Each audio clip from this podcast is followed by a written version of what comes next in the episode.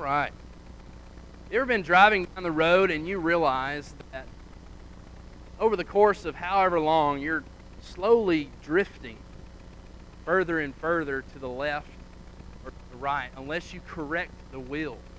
Uh, have you ever been driving and, and you realize that you're really having to overcompensate on this steering wheel to make sure that you are staying straight on the road and for some reason it's just pulling a little bit to the left or, or maybe it's pulling a little bit to the right and you really don't it just happens all of a sudden. It's not something that you realize you know over a long period of time that this is something that's been going on. It's just one day you realize my arms are tired having to overcompensate this steering wheel from going left to right slowly drifting to the left or to the right. I've actually had my arms get tired. Maybe i'm just weak I've had my arms get tired on a long road trip having to overcompensate on a steering wheel for this drift.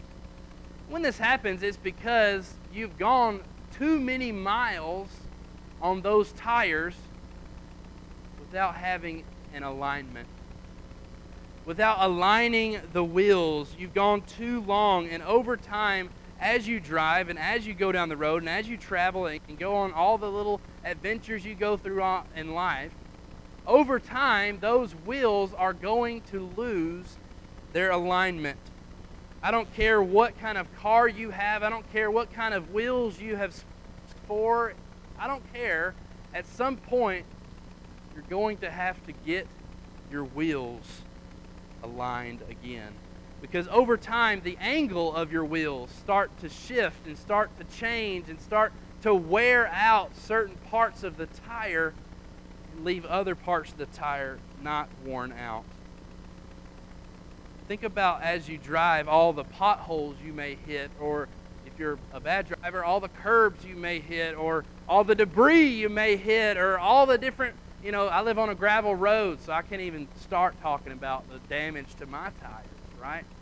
We all have damage that gets done to our tire over time. When that happens, it's time to get a realignment. And so you break down and you take your car to the shop, right? You take your car to the shop and they're going to take those wheels and they're going to rotate them, they're going to balance them, they're going to align those tires. But to do this, they have to use this machine. This machine is going to measure the angle of your wheels and make sure that it is aligned. And this machine is going to cal- uh, calculate those angles. Okay, it's going to compare those angles to what the manufacturer said it should be, the specifications that were originally given in the factory.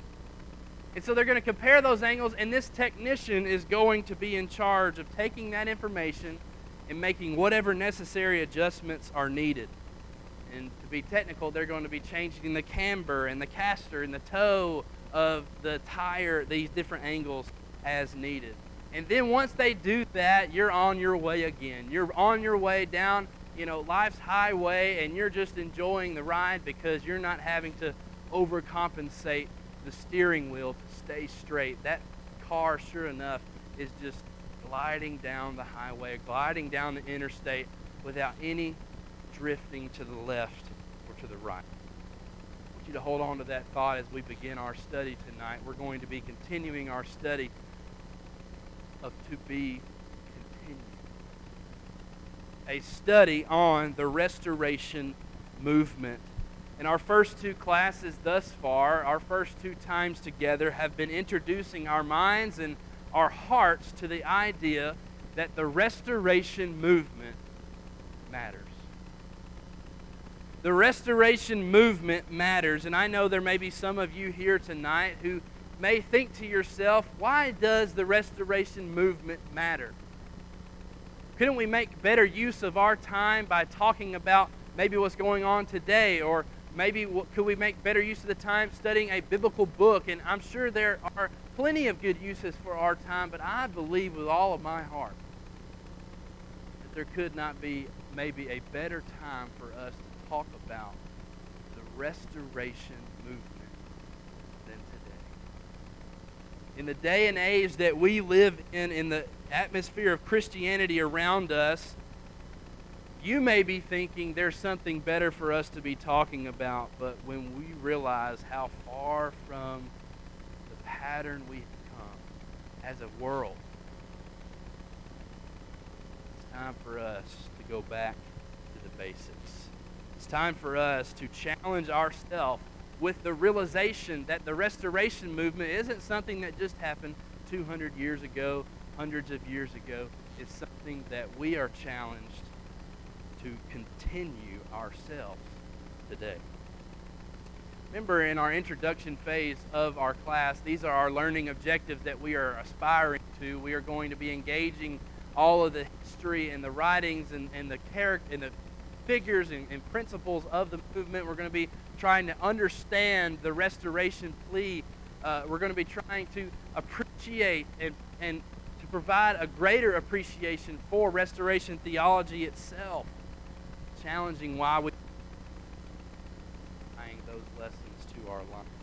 In the six phases, we are ending phase number one tonight of the introduction of the movement. We are ending phase number one tonight with our lesson nine.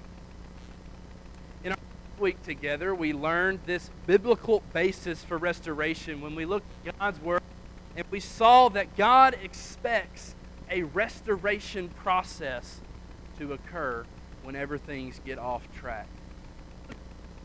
Four, when, when, when Moses told the children of Israel what the restoration process would be, he said, If you seek the Lord with all of your heart and with all of your soul, if you turn to the Lord, if you obey the Lord,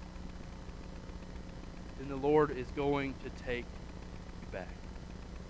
And that's exactly what we saw that night when we looked at Hezekiah and Josiah because they do that exact process that exact pattern handed down by Moses. We saw that they sought after God with all of their heart and soul. They turned to the Lord and they obeyed Him. And they restored the kingdom of Judah back to the faith, back to what God had originally we learned that night if we follow the same process if if we seek the lord if we turn to the lord if we obey the lord then we can restore the church the question is restore it to what? Restore it to where? And that's where we started talking in our second class about the destination for our restoration, the destination of our restoration. And we saw aspiring for anything less than what God had originally intended church. we aren't settling for the 60s and 70s. We aren't settling for the church of Campbell and Stone. We, we aren't even settling for the New Testament church. Because when we reach the church God intended for us to be, that is when we have reached the destination for our restoration.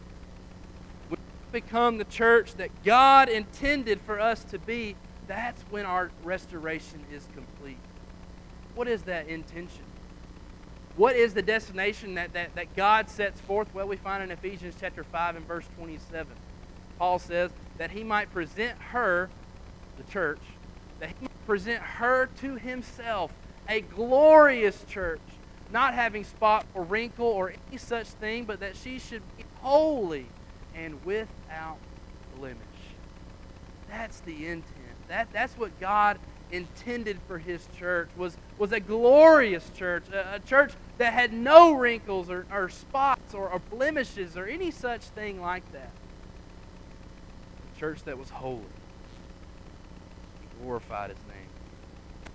That night, with, with the question, we ended that night with the cliffhanger where, where do we start?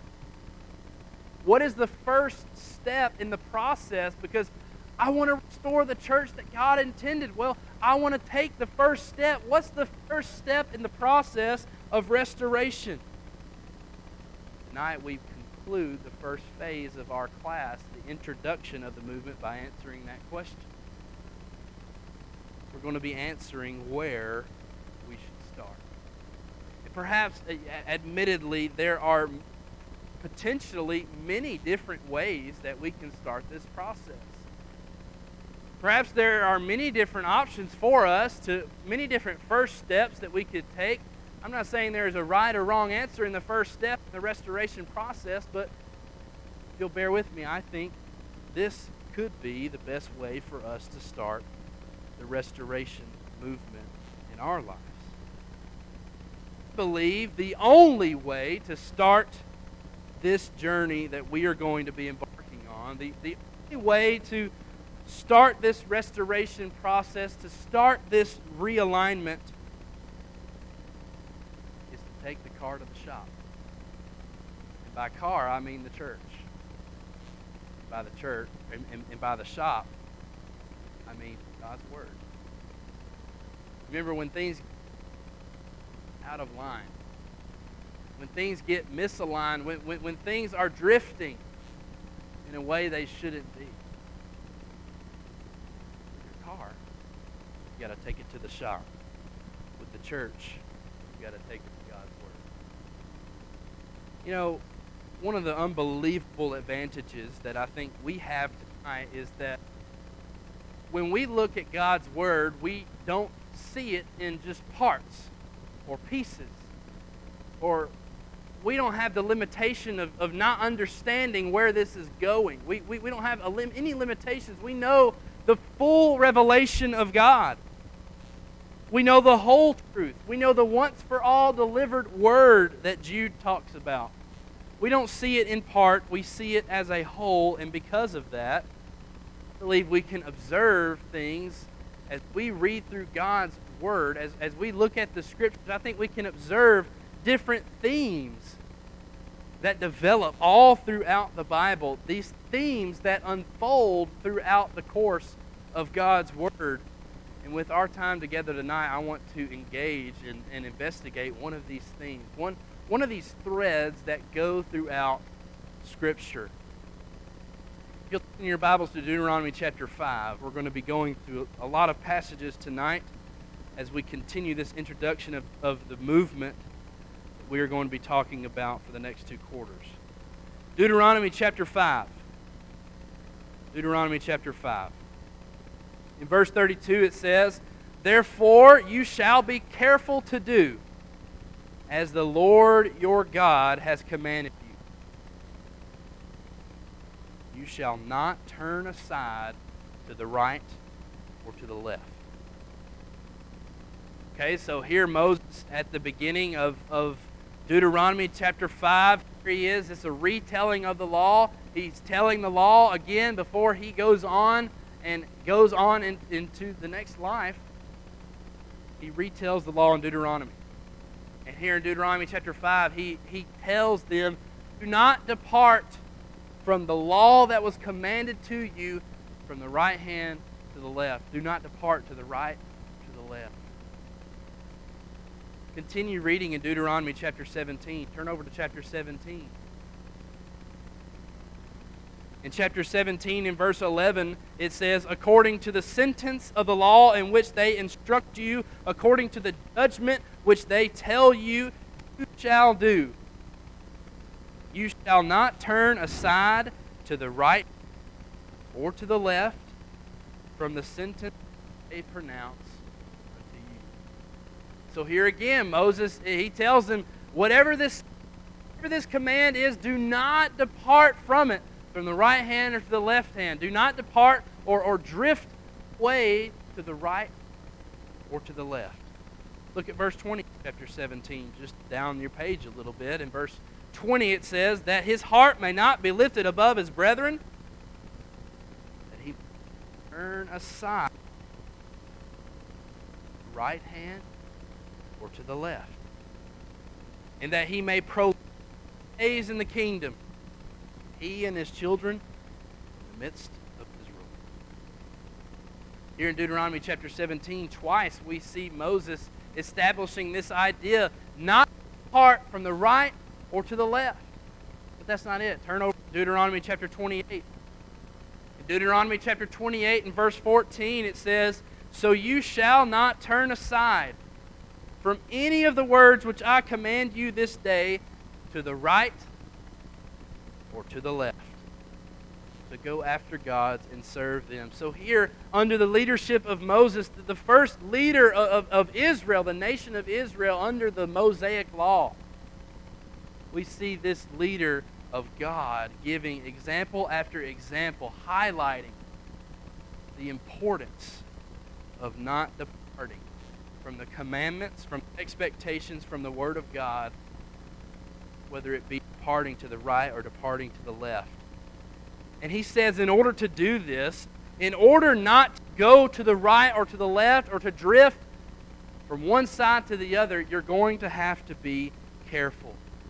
Deuteronomy chapter 5, verse 32, we just says, You shall be careful not to depart to the right. It takes care, it, it, it takes conscientiousness not to depart to the right or to the left. But what does he promise about this in these passages? In all these passages, there's, there's a promise that if you don't depart to the right or to the left, if, if you stay on the right path, he says you'll be prosperous in all that you. He said your days will, will be prolonged on earth and that you'll be brought to the land of promise. And so, along with this command and this expectation of them not departing to the right or to the left, God gives them a promise. And guess what? Joshua picks up right where Moses left off. Turn to Joshua chapter 1. Turn to Joshua chapter 1 and verse 7. In Joshua chapter 1 and verse 7, God Himself says, Only be strong and very courageous that you may observe to do according to all the law which Moses my servant commanded you. Do not turn from it to the right hand or the left, that you may prosper wherever you go. There it is again. God promising that you will prosper wherever you go if you will not depart to the right or to the left. But what does he say in the verse? What does it take not to depart? What does it take not to drift away from God's expectations? Be courageous. It takes courage to do what God's Word says for us to do. It takes someone who is courageous enough to submit themselves to it wholly, to submit themselves to it completely. But that's not where Joshua stops. In Joshua chapter 23, at the end of the book of Joshua, at the end of his life, when, he, when he's about to, to go on to the next life, just like Moses, in Joshua chapter 23, in verse 6, Joshua says, Therefore, be courageous, be very courageous to keep and to do all that is written in the book of the law of Moses, lest you turn aside from it to the right hand to the left. So here we have the first two leaders under the Mosaic law of Israel Moses first, now Joshua. They are telling the people of Israel, the children of Israel, do not depart to the right hand or to the left. And along with that expectation comes promises from God that they will prosper wherever they go but that it's going to take courage. And so, this expectation from God of, of not departing to the right or to the left, this expectation continues on in the time of the kings. Turn your Bibles to 2 Kings. 2 Kings chapter 22. 2 Kings chapter 22.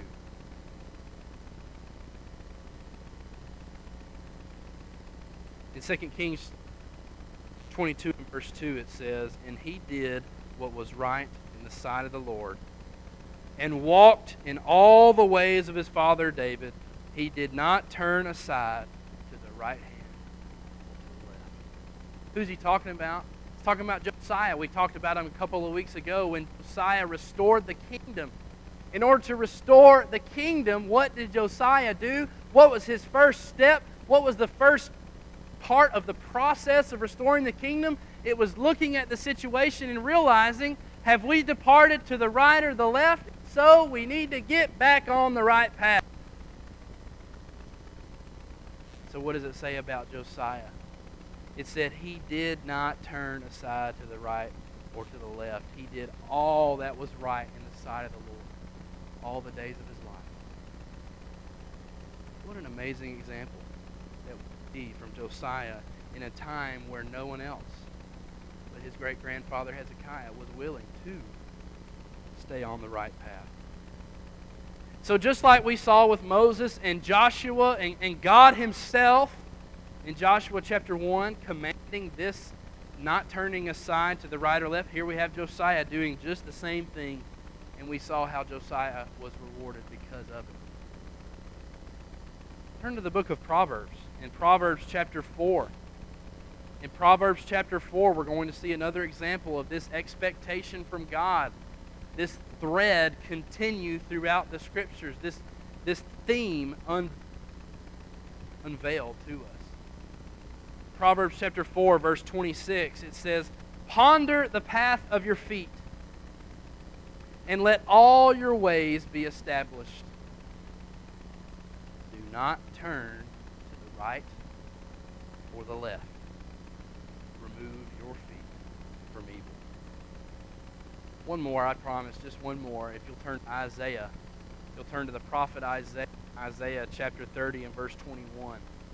Isaiah chapter 30 and verse 21, Isaiah says, Your ears shall hear a word behind you saying, This is the way, walk in it.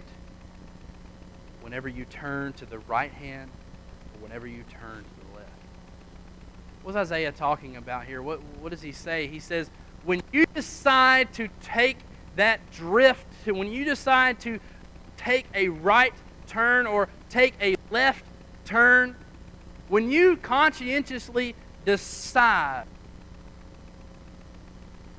to depart from where God wants you to this is what's going to happen to you. When you depart from the, to the to the left, you're going to have people telling you, this is the way. They're not going to tell you that you've departed. They're not going to tell you you've gone off the rails, you, have gone off track, you've gone away from where God wants you to be. They're not going to tell you that. You know why? It takes courage, just like Joshua talked about. It takes courage to tell someone you've gone off the path. You've gone off the way God, the way God wants us to go. You've gone off to the right. You've gone off to the left and you need to get back on the right track. It takes courage to do that. And guess what? Not many people have courage. Not many people are courageous enough to look you in the face and say, Ben, you've gone off the rails. And so instead, what are they going to tell you? Well, Isaiah says they're going to tell you, this is the way. This is the way. This is good enough. This is fine. This, this is all right for you to do. I know it's against what you might have read in that old book, but it's okay. You know, God wants us to be happy. It's all right. Isaiah says they're going to tell you, they're going to hear, you're going to hear words from behind you, almost cheering you on, right? Almost cheering you on, saying, This is the way, walk in it. Ultimately, it's going to take you to the right hand or the left. So you might be saying to yourself tonight, all right, all right, all right. I get it. I get it. Do not depart to the right hand or to the left. The lesson's yours. Have a good night.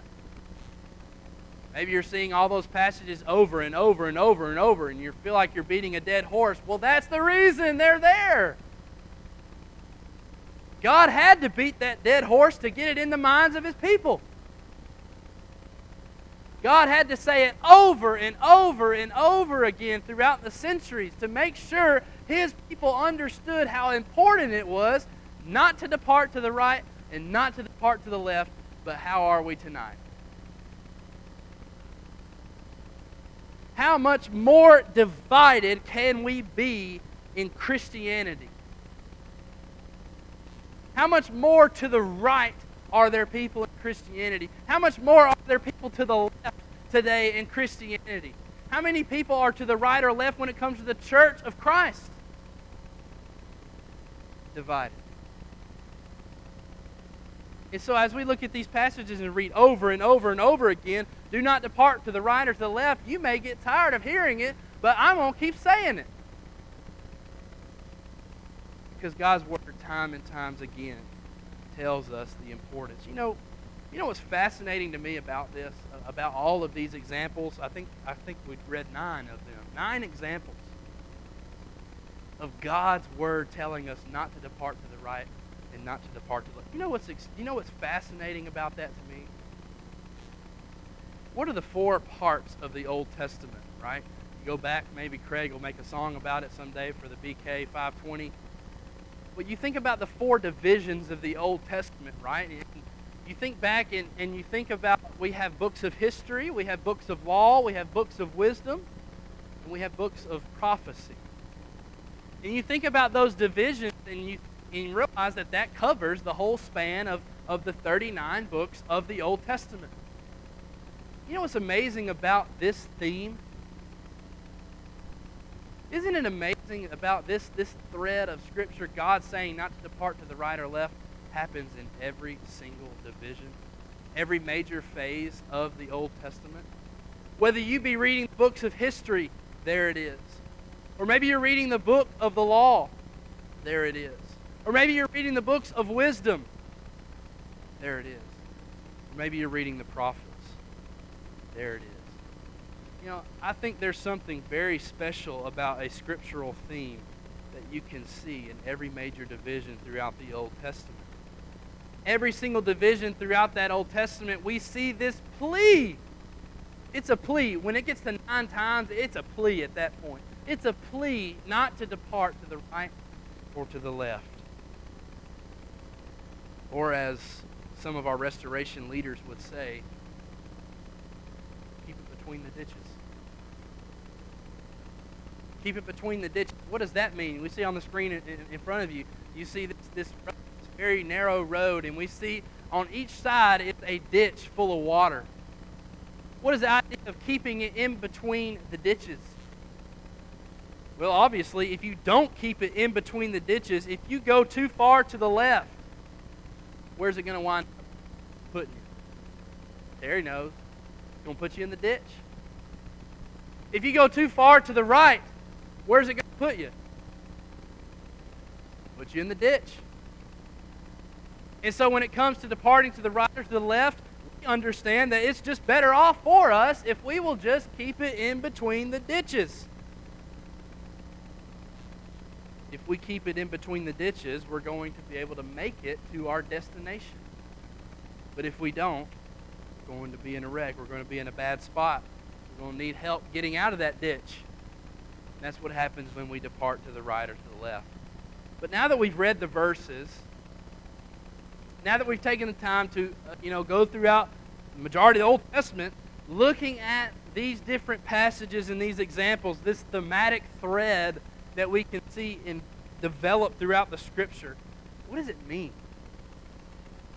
You know, it, it's enough to read something over and over and over again. It's, it's, it's another thing to understand it. It's another, it's another thing to understand what is being said by this. What, what does it mean to go to the right or to the left? What does it look like in, in real life not to depart to the right or to the left? How can we avoid this today? Again, maybe maybe I've oversimplified it tonight of what this looks like. What the meaning of departing to the right or left is, and if I have, you can correct me afterwards.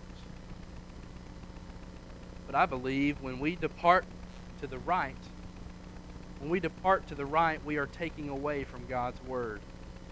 We are binding where Scripture has not bound. And when we depart to the left, we are adding to God's Word. We are loosening where God's Word has not loosened. Bear with me as we try to figure this thing out together. Some of it is going to be uh, a little bit difficult for us to keep right on the right path. But just, just follow, follow along with me in, in my thought process as we think about this together. When we think about this theme of, of departing to the right or to the left, it's obviously a theme in Scripture, right? I think we've proven that, if nothing else tonight. We've proven that God does not want us to depart to the right, and He does not want us to depart to the left. But you know what else is a huge thread through Scripture?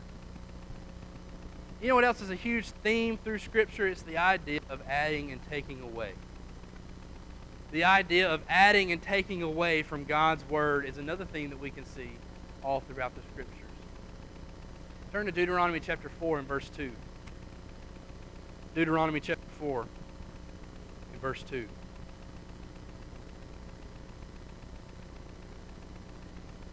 It says, You shall not add to the words which I command you, nor take from it, that you may keep the commandments of the Lord your God, which I command you. Here we have again, at, the time of Moses, at the beginning of, of the Mosaic law, at the retelling of it, Moses tells them not only in the chapters we just read earlier, where he says, Do not depart to the right or the left, he says, Do not add or take away. He tells them the importance of, of not adding to God's word or taking away from God's word. Turn to Proverbs chapter 30 and verse 6. Proverbs chapter 30 and verse 6. Here the writer says, Do not add to his words, lest he rebuke you and you be found a liar. Man, what an idea there. When we add to God's word, when, when we add to the words of, of God, we are nothing but liars. And how many liars do we see each and every day? Each and every day we see liars on TV. Each and every day we drive by congregations that have been filled with lies. Every single day we talk to people that are completely and miserably lost because of the lies that have been told to them. They have been lied to all of their life, and they've believed the lie. That's what happens when we add to God's Word. Turn to Revelation chapter 22. This is one that I think we're going to know uh, a little bit, little bit better. We hear this one more often. In Revelation chapter 22, in verses 18 through 19, John says, For I testify to everyone who hears the words of the prophecy of this book. If anyone adds to these things, God will add to him the plagues that are written about in this book. And if anyone takes away from the words of the book of this prophecy, God will take away his part from the book of life, from the holy city, and from the things that are written about in this book. You know, if you were to close your Bible tonight, if you were to close it, close your Bible and look at it. You know, those three commandments are very, very conveniently placed in our Bibles. When you think about it, sorry, when you think about it, there's a commandment at the beginning not to add or take away. There's a commandment in the middle not to add or take away. And there's a commandment at the end not to add or take away. You know, when we think about the Revelation, when I think a lot of times we talk about, well, this is just talking about the book of Revelation itself. Well, if we didn't have Deuteronomy and Proverbs, I'd probably agree with you. But I think ultimately, when we look at these three examples, God expects that His word never be mutilated. That His word never, never be construed or perverted into something else, into man's will. God expects His word to stay exactly how He left it. You know, I think it's pretty self-explanatory, and I don't I don't know, maybe maybe it's not to you. But as we think about this departing to the right or to the left, as we think about not adding or taking away, I think if we're going to restore the church to God's intent, it starts, it begins with these principles. It begins right, taking all the things that we do in worship, taking it to the shop, and investigating if it's right. Investigating if it's still to the specifications that the manufacturer intended. Just like that tire. It starts with us taking everything that, that we do in our Christian life and doing that same process. Looking at whether or not this is a departure to the right or to the left, or if I have added or if I have taken away in this, in this, in this realm of my life. It takes congregations to examine what God's will is. It takes a humble person to say to themselves after that after they get looked at, after they compare themselves to God's word, after they look at the pattern, it takes a humble person to say, I have erred. I have drifted away from where God wants me to be. It takes a humble eldership to look at themselves and say, We have drifted to the right, we have drifted to the left, and we're going to get right back on the right path where God expects us to be. Just like Joshua said, it takes courage. It takes courage. Tonight, let's think about this. What, what is it? what is meant by the idea of, of drifting to the right? What do we mean when we say we have drifted to the right? I think we all know that there are brethren that on this side look at Scripture and they loosen where God has not loosed. Excuse me, excuse me. They, they bind where God has not bound. We know that there, there, there, that there are brethren on this side that have binded where God's word does not bind. And they take away the permissions that God has allowed us to have. They, they, they take away the expediency that God has instilled within each congregation. They take away even commands that God has given to the church when God says in Galatians chapter 6 and verse 10, when he tells, when Paul tells the church in Galatia to do good to all, especially to the household of faith, these people over here will take that passage and say, we can't do good to all because God tells us to do good, especially to those who are of the household of saints. So when it comes to taking care of, of, of Christians, when it comes to taking care of those inside the faith, we can take care of them all day long. But when it comes to those outside of the walls, we can't do anything for them. There are people over here that will tell you that. Will bind where Scripture has not bound. They will even take away permissions and, and yes, even commandments for the church to fellowship with one another. And so when we think about drifting to the right, in essence, what we are doing is we are taking away from the Scriptures. Even though God's Word tells us never to add or take away. When we drift to the right, we, we are binding where God has not bound. What kind of place does that put us in? When we drift to the right, it's when we take our Bibles and we get out our little, our, our whiteout. You remember whiteout? We don't use that anymore. I hated it. To open it up and get all over the whole paper. Ruined. But that's, but that's what we do when we, when we go to the right. We take out that whiteout and we, and we, we just white out what we don't want to hear. what does it mean to go to the left? What does it mean to go to the left? You know, when we went to the right, we took away things like James chapter 1 and verse 27 when James says, pure and undefiled religion in, uh, uh, uh, in front of God is this you take care of the widows and orphans in their distress. Pure and undefiled religion, taking it away. Well, what does it mean to go to the left? When we go to the left, we know that there are brethren on this side of us,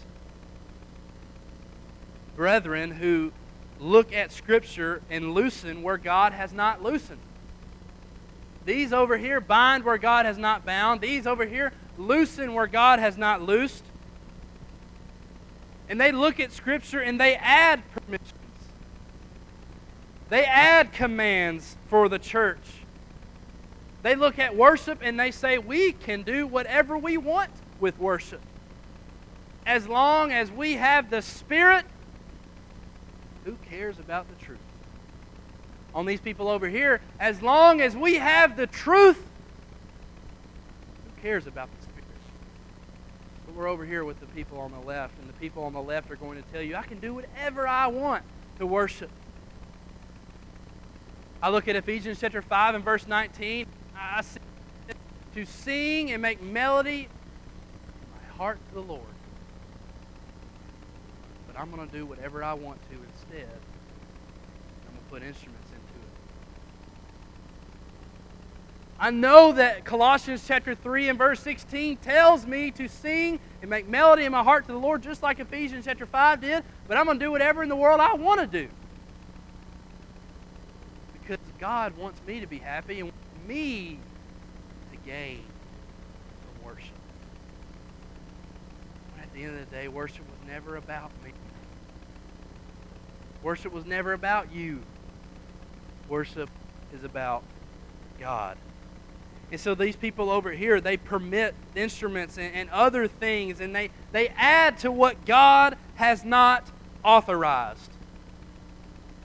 So, what does it mean to drift to the left? When we drift to the left, we add to the scriptures. Even though we saw those commands never to add and never to take away. When we drift to the left, we, we loosen where God has not loosened. This is when we take the Bible. Over here, we took the white out. Over here, we get the pen.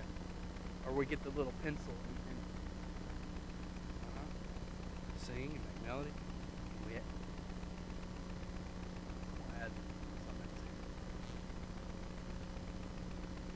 I'm going to add a little something else here, or a little something else there.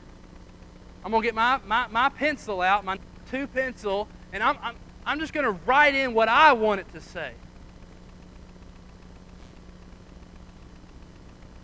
Want to add whatever in the world I see fit to add. That's when we add and when we drift to the left. You know what's interesting about whenever you decide I don't know if you've seen this in, in, in your time in the church, your time, maybe someone in your family has drifted to the right or to the left. I don't know if you've observed this in, in your time or in your life. But you know what happens when you start to drift away from God's Word? When you start to drift away from, from the pattern that God's Word reveals to us? You wind up going left and right and every which way. It isn't long before those who were going to the right start to do the things that those who go to the left do. You wind up adding and taking away whenever you start to drift to the right or to the left, whether you realize it or not. It's kind of a difficult concept to grasp, but uh, just bear with me. Think about this because when we look over here to those on the right and see that they also add commands, they don't just take away commands when it comes to benevolence and orphans and widows. They, they don't just take away commands, they add commands when it comes to church autonomy and how each church is ruled individually by the appointed elders, the shepherds over the local congregation because they think that they can bind on other congregations as if it's their job to be the church police. These over here refuse to cooperate with anyone else, even in the spreading of God's good news. So we can see that these over here on the right, they also add. But you know what? We could just as easily look at over here on the left and say that they also, in addition to adding, they also take away. Because when they go to God's Word and they look at the clear teachings, the clear permissions, the, the, the, clear commandments when it comes to women's roles, that's when they take their whiteout out and start to white out what God's Word says. And so we see people on the right and people on the left adding and taking away. The bottom line is we can look at both of them and say, You're doing both of these things God's Word tells us not to do. The very fact that we can look at them and call them right and left means that they have departed from where God wants them to be. You know, when we look at the Pharisees, the Pharisees bound laws that could not be found in the law of Moses. But the Sadducees loosened laws that could be found in the law of Moses. Anyone not lining up to be called either one of those groups? Does anybody want to be a Pharisee? Didn't think so. Anybody want to be a Sadducee? No. But yet that's what we are in Christianity today. And there seems to be no in between between these names. Because when it comes down to it, the church is just like that tire we were talking about at the beginning of class. The Lord's church is just like that tire that whenever it gets out of alignment, whenever it gets starting to drift to the right or to the left, it's time to get realigned. Whenever it drifts to the right, it's time to go to God's Word and let God get it fixed. And whenever it drifts to the left, it's time to go to God's Word and get it fixed. I went on a canoeing trip with my in laws and my wife last year. I think it was either, it was either last year or the year before that. First time I'd ever canoed. That wasn't at camp in a race. You know, it was real river. I'm going on this real, I mean, real river. I mean, we were outside for a week, no restrooms. We're in tents on rocks. It was awful, right? If you enjoy that kind of thing, well, power to you. Okay, but it was hot. It was sticky. It was muggy. I loved it because I love my family and not much else, right? But I, I learned a valuable lesson going down that river. Because as you go down that river, I don't know if you've ever done this before, but, but as you go down that river, to the right, there's going to be some offshoots. And to the left, there's going to be some offshoots. Here you have the main river but as you go down that river, there's going to be little little offshoots here and, and little offshoots there. You know what I learned was best? Every time we decided to be adventurous and, and bold, and I was this uneducated person when it came to canoeing, every time we had the boldness and the wherewithal to go off of the main stream, it was almost always a mistake because the offshoots are, are more dangerous, more haphazard, more, more currents, more all these different things going on. More kayakers who think they're better than you. Right? And so you go off the offshoot and you really wish you had never left the mainstream. In fact, when we went off the offshoot one time, we almost tipped the whole thing over along with all of our stuff. And we really wished we had stayed on the main street. That's what we're talking about tonight. Here we have those on the right. Here we have those on the left. Instead of picking and choosing one of them, I'm going to choose to be where God wants me to be on the main street. What is that mainstream? Turn to Jeremiah chapter 6. Jeremiah chapter 6. In Jeremiah chapter 6 and verse 16, the Lord Himself says, Stand in the ways and see, and ask for the old paths where the good way is, and walk in it. And then you will find rest for your souls. But notice what He says. But they said, We will not walk. This quarter at, in our class, we are going to be studying what it takes to hit the mark. We're going to be studying together what it takes not to depart to the right or to depart to the left. We're going to be studying what it takes not to add or take away. We're going to be studying what it takes to stay on the old path where the good way is. Because if we do that, if we do not depart right to the left, if we do not add or take away, if we stay where the old path is, if we do that, God's word promises us that we will prosper. God's word, time and time again, says, Do this, and you will prosper in all that you do. God's word promises us that He will prolong our days and that He will lead us to our land of promise. And we will ultimately find rest for our souls. You know, it's, a lot of times we think just solely about the do not depart, do not depart, do not add or take away, do not add or take away, and we put this burden on ourselves.